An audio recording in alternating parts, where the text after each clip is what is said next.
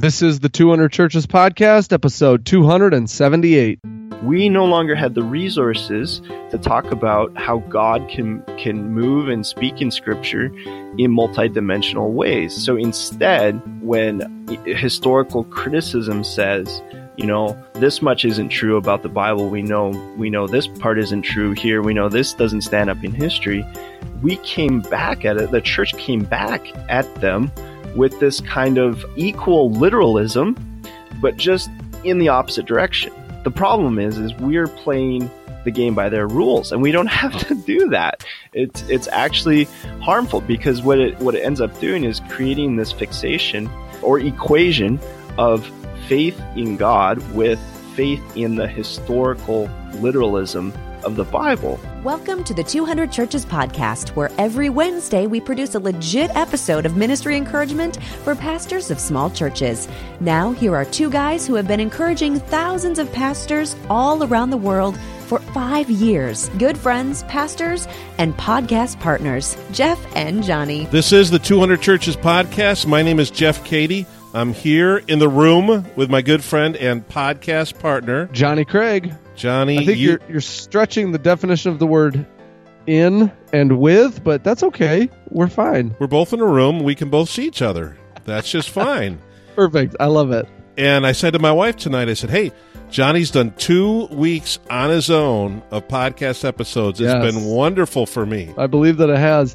I decided I had to pull my own weight eventually, so here we are. Now, last week, you didn't even have to do the in and out. I mean, last week, I did the whole kit and caboodle. We lost several dozen listeners last week. Well, it was worth it, though, for me to have the time off.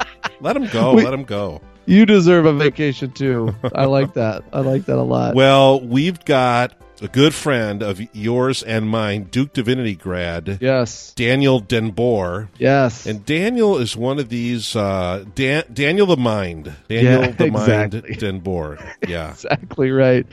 He is a ton of fun for me to talk to, because he has one of those, like, if he reads a book, he remembers the book. So I've read a ton of books. I don't remember what's in these books. You know what I'm saying? Like, it's all written someplace in my brain somewhere, but I can't just, like, draw it out. Right. I'll be talking to Dan and say, hey, I'm writing this sermon. I'm on this topic. I don't quite know where to go. And he'll be like, go get out Bonhoeffer discipleship and look at chapter 4, probably 2 or 3 paragraphs in. And I think that that's going to help you out. And it does. And it's just like, how, Dan? How do you, like, work like this? I think everything he's ever learned, he remembers and can access, like, on the fly. Augustine's Fifth Confession, he deals with that, too. Yeah, that's right. On this episode, you'll hear him. He's like, all of a sudden, he starts waxing poetic on Origen, and it's like, bro, I've never read Origen. Like, what are you talking about? What is the origin of Origen? Exactly. So it's good to have guys like this on. Absolutely. It's like, you know, and Dan is a college professor, right? Mm-hmm. I mean, he is teaching kids in the undergrad level. Yeah, he's got that kind of a mind. So really fun to talk to. Hey, not often that you get a Duke Divinity grad just drop in at your church and then stick around for a few years, right? Exactly right. That was one of those, I think I might have told the story on the podcast, but that was one of those moments that just blows your mind when this new young couple walks in, right? So already you're like excited, right? Young couple walks in with a baby. You're like, dang, this is like primo. And then in conversation with this person, you find out, oh, and he also graduated from Duke Divinity. Like, so, oh, is that all? Okay, cool. Thanks for coming. Dan told me one time, he doesn't necessarily agree with our ecclesiology, but he loves the way we did church and the ecclesial life of the church. Yes, that sounds like something Dan would say. I hope he's listening right now and can hear you repeat that, because he's nodding and saying, well, I nuanced it a bit more than that when I said it, but that gets to the heart of it. No, you really didn't, Dan. Well, Johnny, let's get right into this episode. We're at episode 278, so we'll get right in here to you and Dan Den Boer. It is my pleasure to be on the line with my friend, Daniel Den Boer. Dan, how you doing today? I'm doing well. How are you? I'm doing very well. Now, we talked a little this morning, and you got your grades in. Congratulations. Yeah, I got them in with a half hour to spare, which is not my record, but I've definitely cut it even closer than that. So that was pretty good. what I love is that when I was a student, I felt so like bad because I'd turn things in so close to the wire, and I'd think, oh man, my professors must just think I'm just the worst. Now I realize the professors are the same way. Yeah, well, I'd say at least half of us are.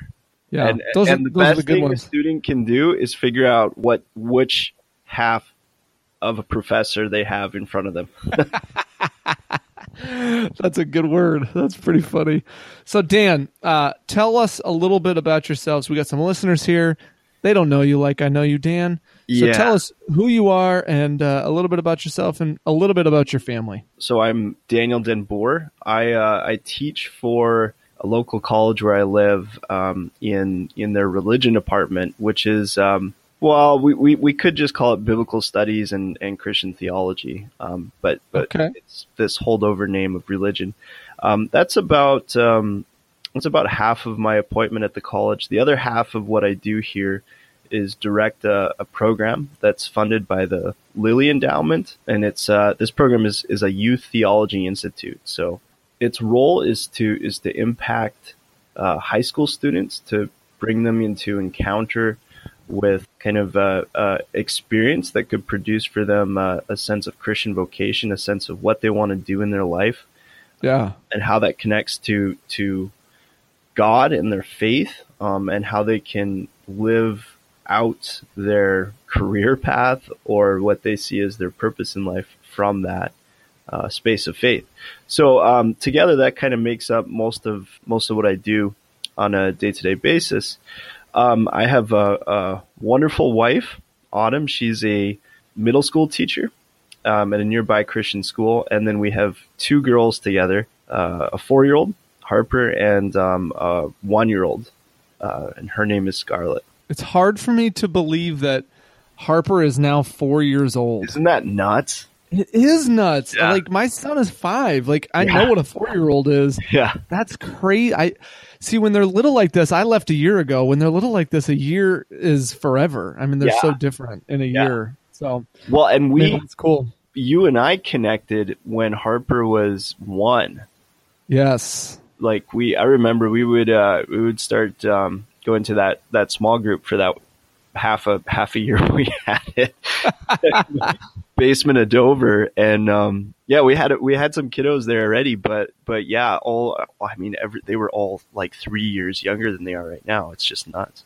It's crazy. Well, Dan, you and I are connected forever through our friendship, but also because Scarlett is the first child that I ever baptized. Your daughter got me. Your daughter is the one who knocked me out of my adult baptism world and into the Reformed Church where I find myself now. Oh my goodness! Yeah, see, I didn't tell you this, but that's principally why we had her, is just so that I could. I knew you wouldn't say no to baptizing her. So. I couldn't. How could I say no to that? What a beautiful opportunity! Yeah. Oh man, it was beautiful. Well, Dan, you and I, we sit down and we talk sometimes for a long time. It can go on for hours. And I thought, man, wouldn't the world be blessed to be a part of one of these conversations? Oh, I don't know. But basically I've talked about you on the podcast, not by name, but I've talked about how I have a sermon. When I'm writing a sermon and I need a little bit of help, I go to my theologian friend. Oh, and you're the theologian friend. And I'm not the theologian friend. That's right.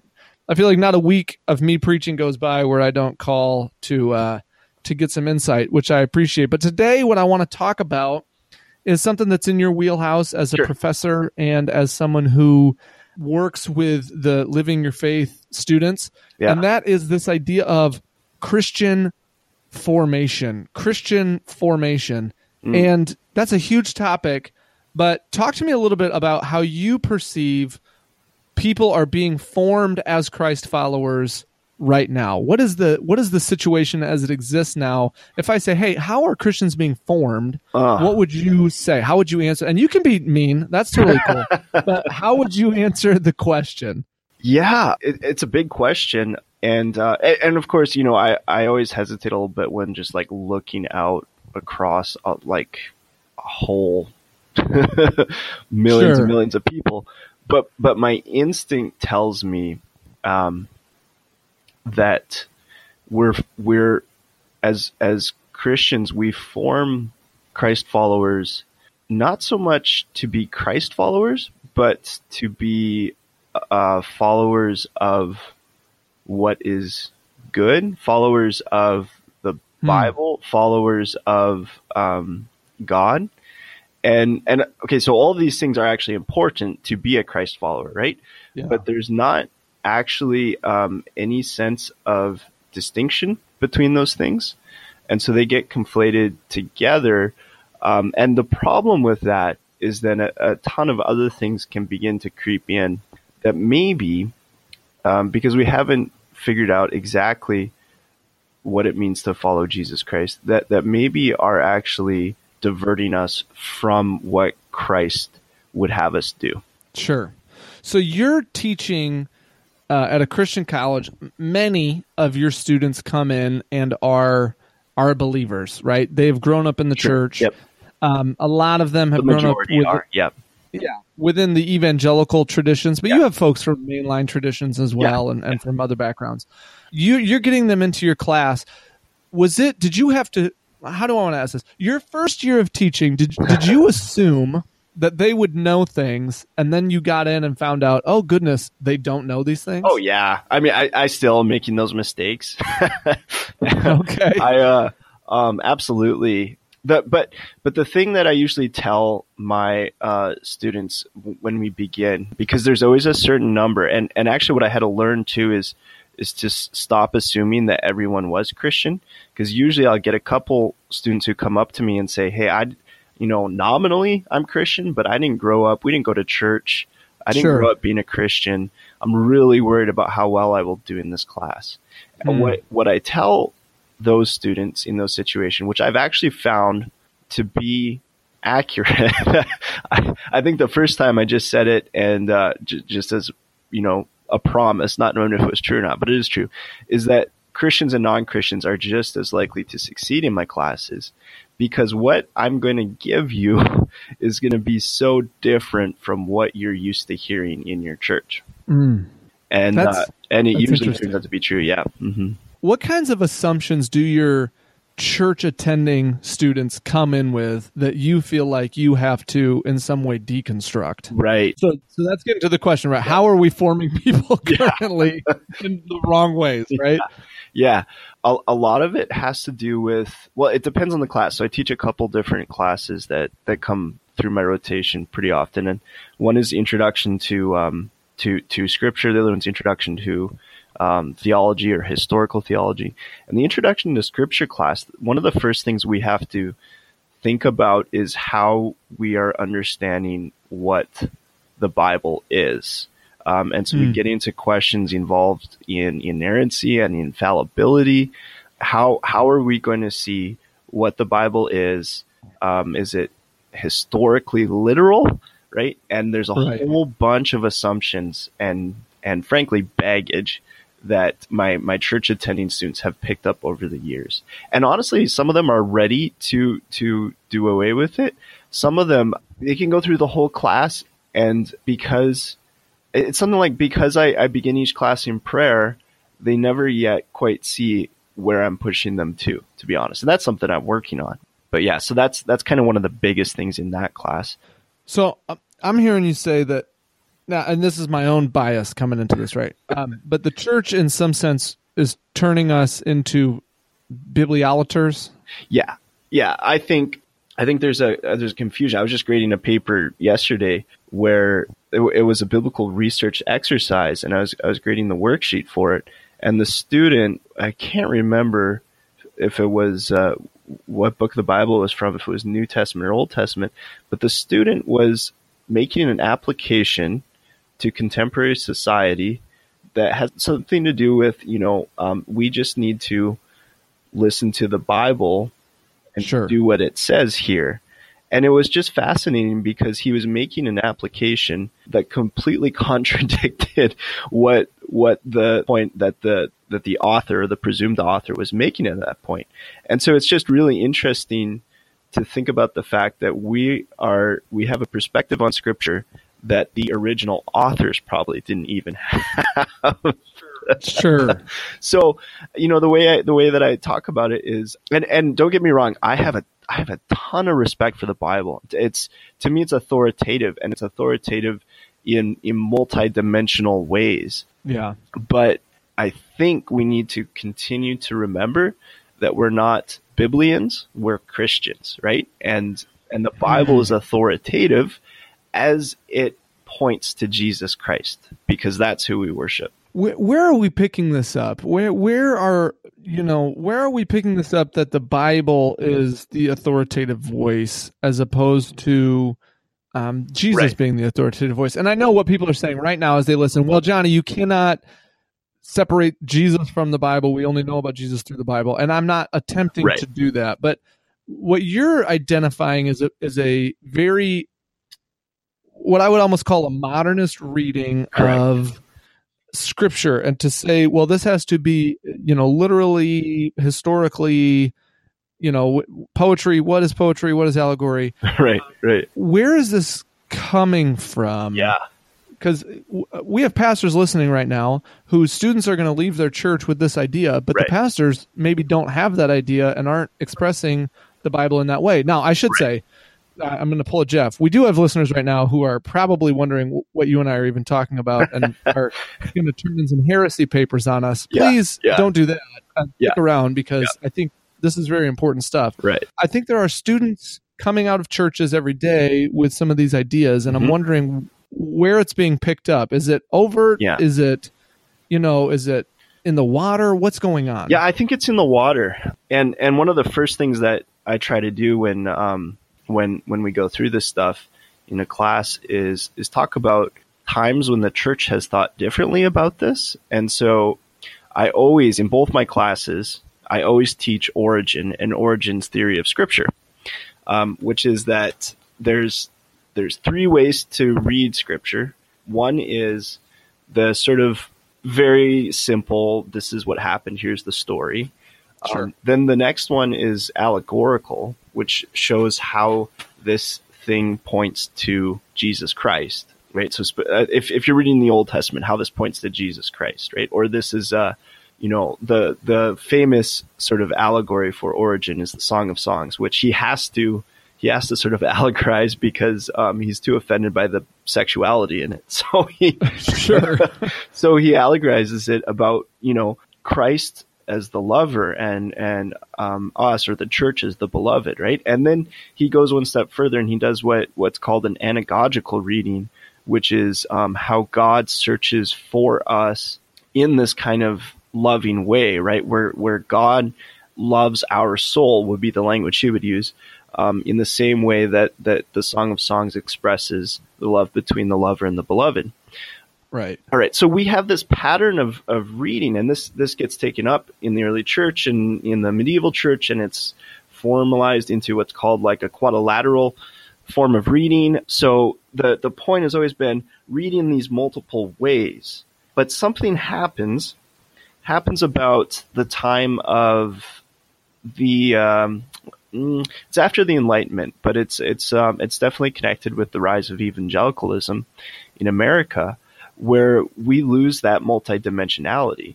And what you lose in that multidimensionality is ways in which God can still be actively speaking through Scripture, right? If you're reading it just literally the entire time, then you're only reading it in terms of its sort of historical dimension. But if you are open to more dimensions, there's ways in which God can say new things through Scripture, which I find really helpful to think about. So what happens, going back to the Enlightenment, is the rise of the scientific revolution, there's this concern and quest for certainty. So philosophy and science, everything goes in this direction of determining exactly what we can know about anything, and what we can know for sure. So there becomes this obsession with in philosophy, what's called epistemology, which is the study of how we know things. But this whole concern for certainty gets kind of taken up in biblical study, and we get this rise of what is known as historical criticism, right? So where we're actually, okay, If what matters is what we know for certain, then what we're going to do is take apart these texts and the archaeology surrounding them and the different sort of forms in them. So we get form criticism, different forms of speaking right. that's going on in them. And we're going to figure this stuff out to the best of our ability. And what kind of coincides with this approach to Scripture is like us in the European context for sure, right, is this light form of atheism, right? These are historical documents, but they, right. you know, we don't really believe in the resurrection, right? You can think of like Rudolf Bultmann and demythologization here. We're going to take the myth out of the Bible. It's making good points. It's got good morality, but we're going to take the myth right. out, take out all the miracles. Those obviously didn't happen. And I think what happens in the American context is a reaction against this stuff, right? But because right. we can't help but be who we are and subject to, you know, the environment we live in, we no longer had the resources to talk about how God can move and speak in Scripture in multidimensional ways. So instead, when historical criticism says, you know, this much isn't true about the Bible, we know this part isn't true here, we know this doesn't stand up in history, we came back at it, the church came back at them with this kind of equal literalism, but just in the opposite direction. The problem is we're playing the game by their rules, and we don't have to do that. It's actually harmful, because what it ends up doing is creating this fixation or equation of faith in God with faith in the historical literalism of the Bible. Whereas I don't think the original authors really operated with that mindset, a modernist mindset. Isn't that so ironic that it's the same mindset that exists within the what you called the borderline atheistic right historical criticism and the hyper conservative reaction to that, right. but they're reading the same way. It's just that they're running yep. to differt poles. It's deeply ironic. Yeah, right. As right, well right. as troubling. And here's the problem. At the end of the day, this is the only reason why it used to upset me for different reasons, but this is the only reason why it upsets me today. Is that I think Scripture works best. We were talking about this already when it points to Jesus Christ, right? Where we see Jesus Christ as the fulcrum, as the hinge point of Scripture. Yeah. But it doesn't do that very well if we're reading it flatly. Right. Right? Each single verse had the exact same authoritative weight as another verse. Now, I kind of have a complex view of this. I think each single verse has potential to be as authoritative as any other verse, but I think it's in as much as it points to Jesus Christ, does it actually become authoritative? So what that means is to maybe get out of that metaphor now is instead of reading Scripture as, you know, a prairie as flat, mm-hmm. it's this mountain with foothills that go up and down and up and down. Yeah. And we start to understand this natural progression towards the peak, towards the climax of Scripture, which is Jesus Christ. If we read it flatly, then Jesus Christ becomes a tool in the faith rather than the point of the faith. Right. You know, it's crazy because every one of us reduces some verses and elevates other verses. And yet, if pressed, many of us would claim that we do not know. It's all equal. It's all we right. pretend we live on a prairie when in fact right. we all live in what you're describing, the foothills and the mountains. And it's better to just make peace with that and realize that that's not a bad thing. It's actually right. the way the church has been reading Scripture forever.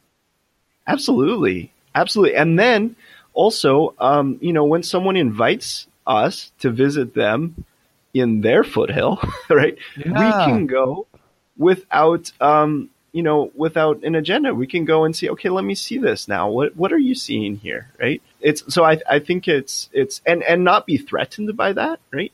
But to see, I wonder, because really what it is from the foothills, right, we get different vantages upon the mountain, upon Jesus Christ. Yes. So I want to know what that mountain looks like from your foothill. Mm.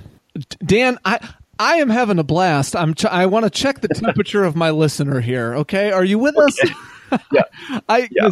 We're not slowing down. But just for a second, I just want to say, hey, Pastor, you're listening. I hope that you're being challenged. I hope that you're being pushed a little bit. We don't expect you to line up with us on every issue or everything or whatever like that. But certainly we do expect you to think about these things and take a critical look at the way you have approached formation, which is the bigger conversation that we're in and I'm about to turn us back to, but Scripture in general. So just taking the temperature. It's all good. We're still here. Take a deep breath. If Jeff was here, he would have a witticism to throw in, but he's not. Forget him. It's back. Okay, we're coming back. So, Dan. All right. Yeah. We have, as far as I'm concerned, we've illustrated the problem. Okay, we live in a post-Enlightenment, modernistic milieu of certainty and of a flat plains, reading of Scripture.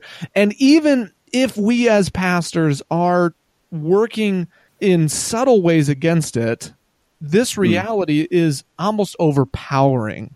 So if that's the case, and we are being formed more by the culture around us than by anything else, what's the way forward? What is the way forward for churches in formation so that in 10 years you can have a group of students who aren't quite in the same situation? Does that make sense? Yeah, it does. It's interesting. I'm not used to thinking in such large ways as if we could leverage a solution that would change an entire culture. How about you tell the 10 pastors that are still listening? No, just in their context. Let's make it smaller, right? So you're talking to me. I'm a pastor of a church. I got 350 adults here on a Sunday, maybe, and I got what do we have in our youth group? 100 students. We got 100 kids in the kids program, whatever. So what can I do, Dan? What can formation look like in this church in my context? Yeah, and I'm trying to figure this out too. And I'm trying to leverage new programs through my work with the Institute here all the time that can address this.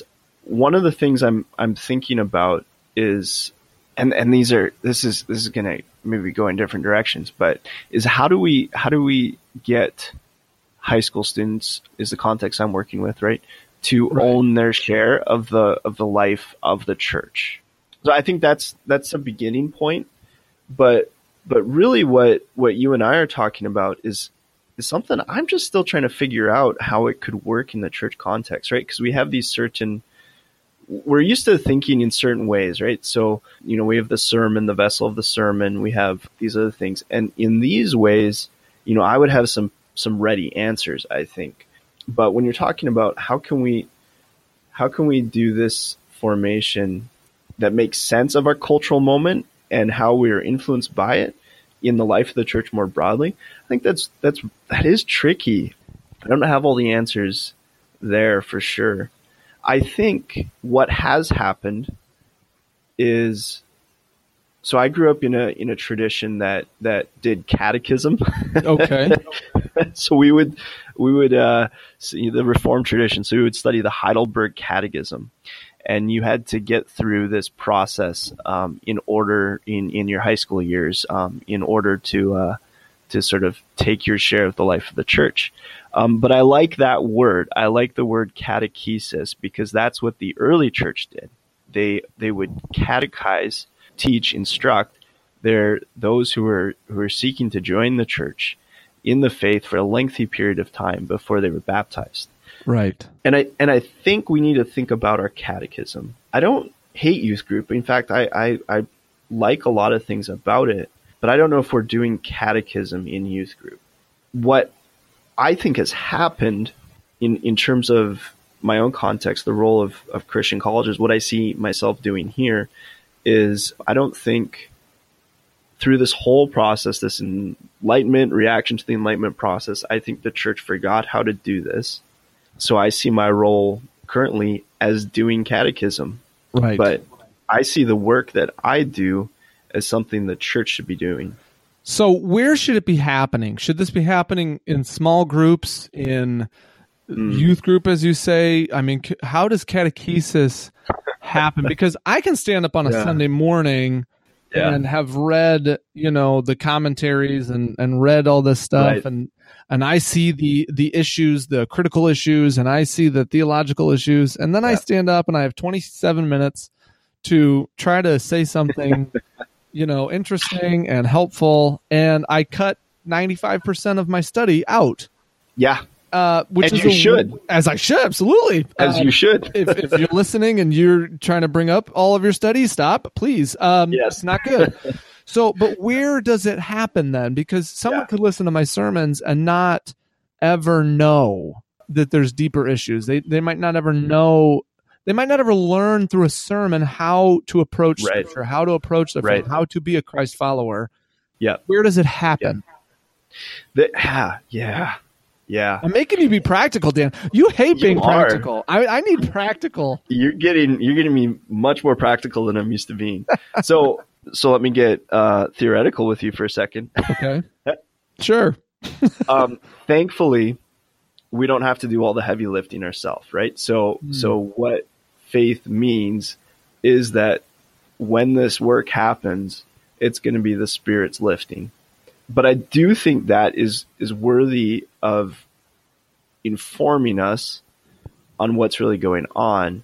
I think that there's going to be your critical thinkers in church who are in the sermon, who are paying attention, who are being impacted by it. And that's good, and that should continue. But then I think there are ways in which connecting real faith with our life impacts us in such a way that also influences the people around us. So I want to find ways for this to be multilateral. Well, for instance, if I have real faith, right? I mean, real faith, right? Like if I continue to be conscious of the fact that if God cannot be found, you know, if God's anywhere, then that must also be here with me in my office talking with you, right? That impacts my life in crazy ways. So the more that I am accustomed to the reality of God, and then the more that I am accustomed to knowing that reality through Jesus Christ, right? Because there's no other path to God. But I know the heart of that God through Jesus Christ. I'm reading the Gospels. I'm actually taking seriously what Jesus says in there, right? Mm-hmm. That is going to impact my life in ways that I'm not always going to be conscious of and are going to affect the people around me. So then the other thing is, you know, and this gets trite and we use this word a lot, but as we talk about the community of a church, that's really important because that work and that impact can't leaven the dough if you're not paying attention to your community and the health of your community, the interaction of your community. So pastors have to do this really hard work of, you know, critical thinking. I don't think there's any pastor who shouldn't be a theologian, and by that I mean taking seriously how the reality of God impacts the way they see reality around them. Yeah. But then a pastor also has to be like really, really good at understanding people intuitively, of connecting, you know, their health to the community's health, of seeing how these things connect together, of being mature enough to understand that, you know, conflict is not necessarily a bad thing. In fact, you can't have community without it. Yeah. Right. So I think all of these things go together. It's so formation is the life of the church, right? And part of the problem is we tend to always want to create a program that does it, but it is the heart of the church. It involves programs, but it is what the church is. Can I at least say practically that this will require strong leadership? Yeah. That you have to have, as a pastor, men and women who are committed to the right things and to formation you don't have to tell everybody that that's what's happening, but you do have yes. to have a group of people who you two are being explicit with yes. and who you are investing in pretty, who get the other 95%, right? Yeah. Yeah. You cut out of the sermon exactly. in some sense. Exactly. And when you have that core, then this is going to be possible. That's it. That's interesting, Dan. That's interesting. And it's true and good in the ways that it rejects my formulaic programmatic thinking, but yeah. I also hate it for that reason. So, yeah, because it's so much, you know, we know how to do a program. Absolutely. Yeah. I'm going to send school the heck out of these people. Yeah. Yep. That's really interesting, Dan. Really interesting. Okay. I'm going to make you wrap up now. We could talk forever on this, and I would. I feel like we're just getting started. I know, me too, man. I was reading Walter Brueggemann this week, and because we're preaching through a lot of the Old Testament right now, and you know, if you're going to preach the Old Testament, by Walter Brueggemann. So I'm reading, and he's talking about the critical issues, right? He's talking about the critical issues with the passage. He's talking about what the scholars say about the passage. Mm-hmm. And basically, the scholars want to dismantle the passage in some sense.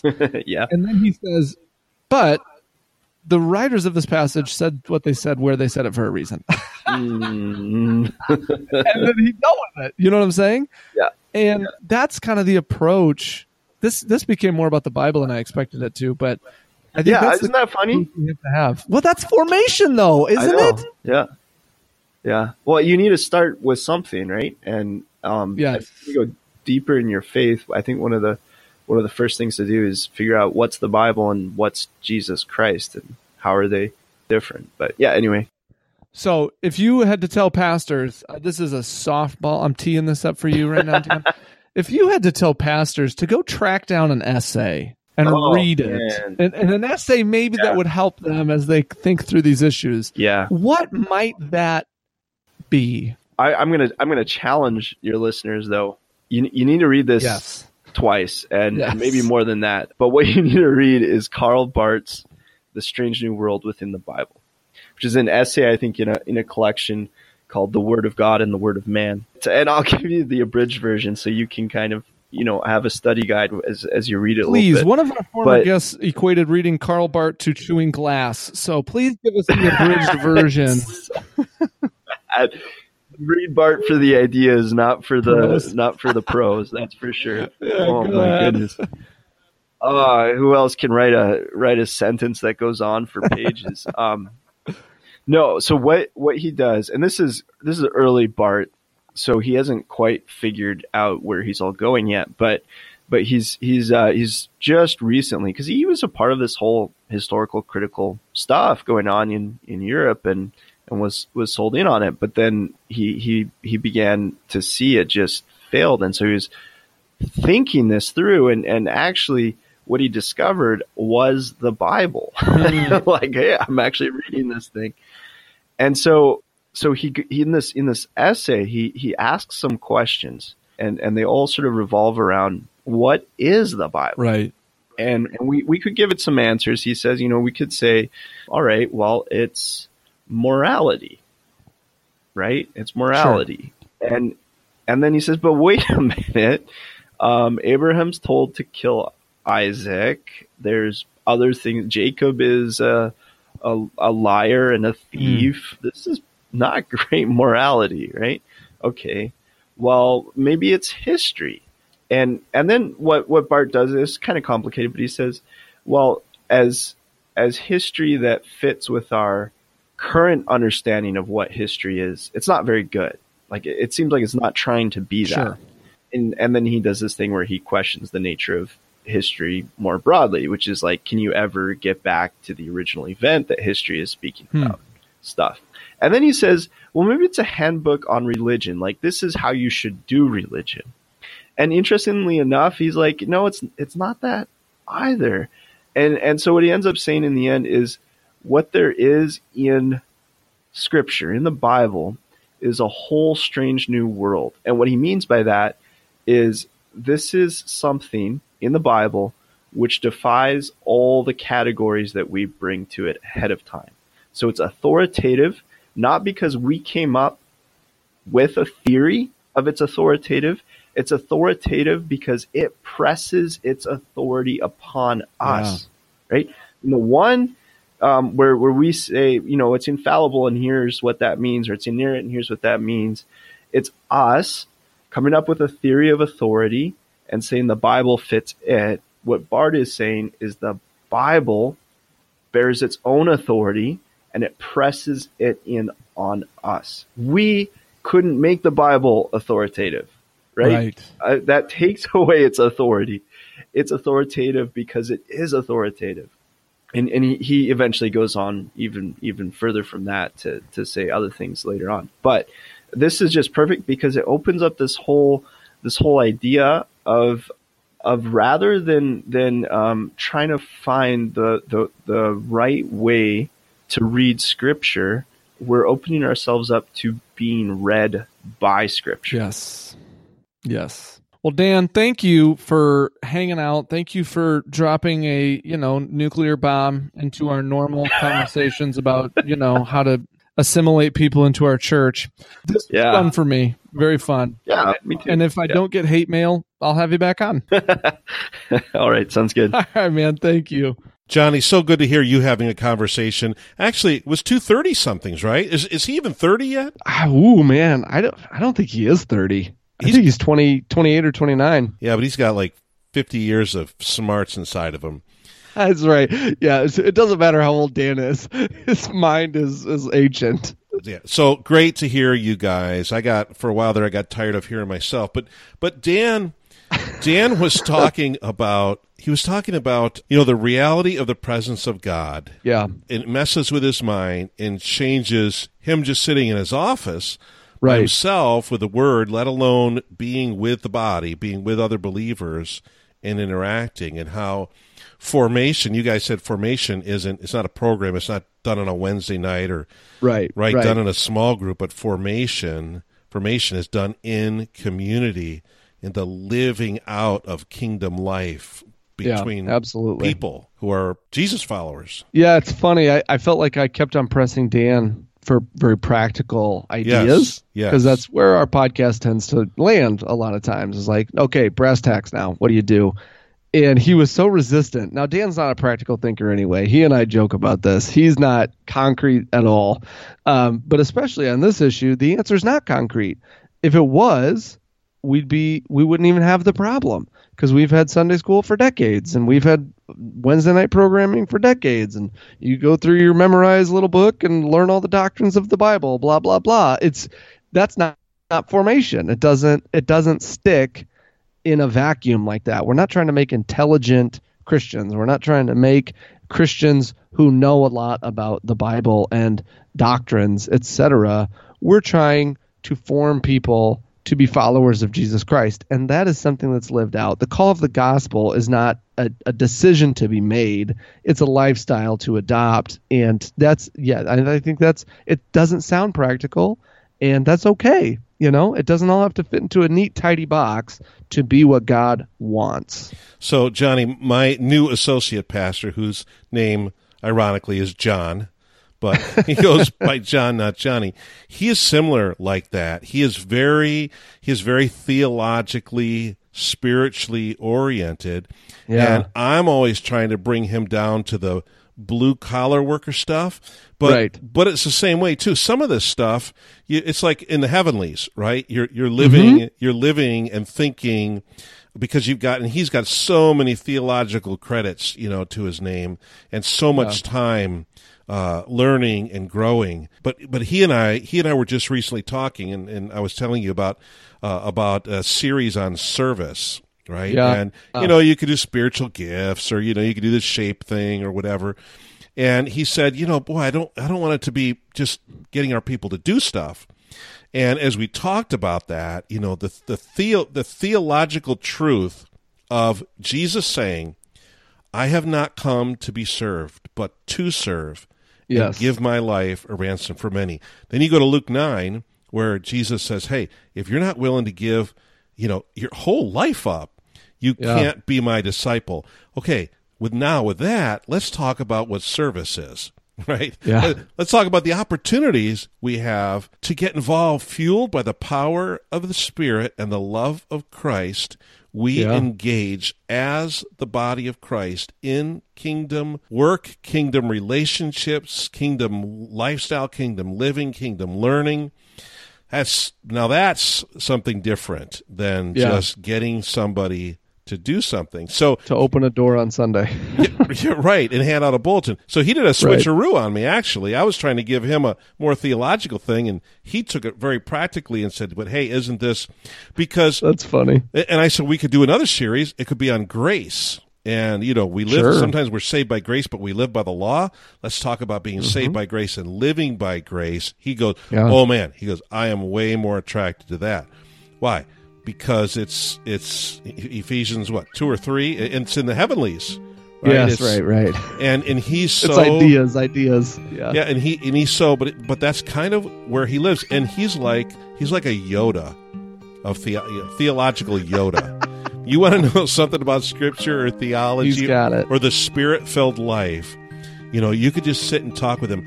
You don't have to talk about anything practical, but you're so inspired to just walk with Jesus.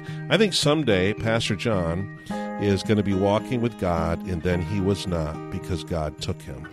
Nice. So hey, again, Dan encouraged us as pastors to do the work of going from just a kind of like a John 3:16, Jesus loves me, this I know type of a approach to the presence of God, or God is, you know, with us, to, hey, what is that? But what does that really mean? And he, you know, so he's got the horsepower with his brain to, maybe it does kind of drive him half nuts just trying to think about it and reconcile it, right? Probably does. Dan, we appreciate you and your time, and we appreciate all of our listeners. I hope that this episode was helpful.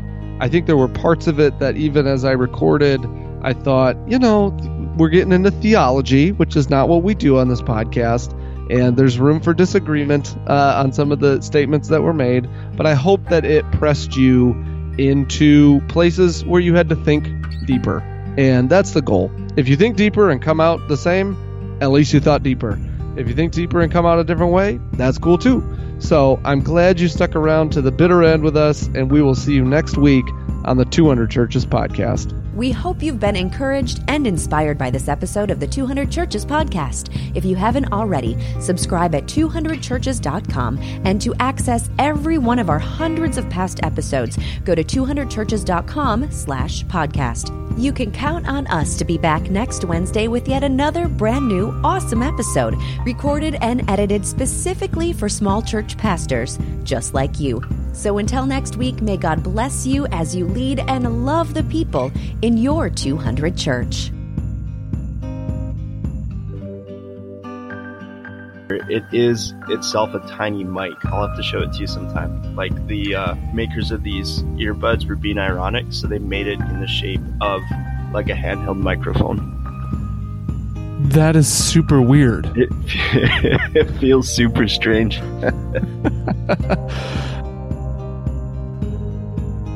We'll start, and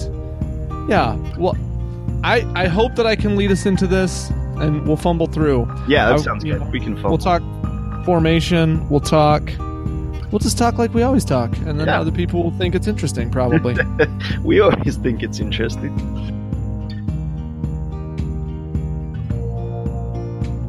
So I'll just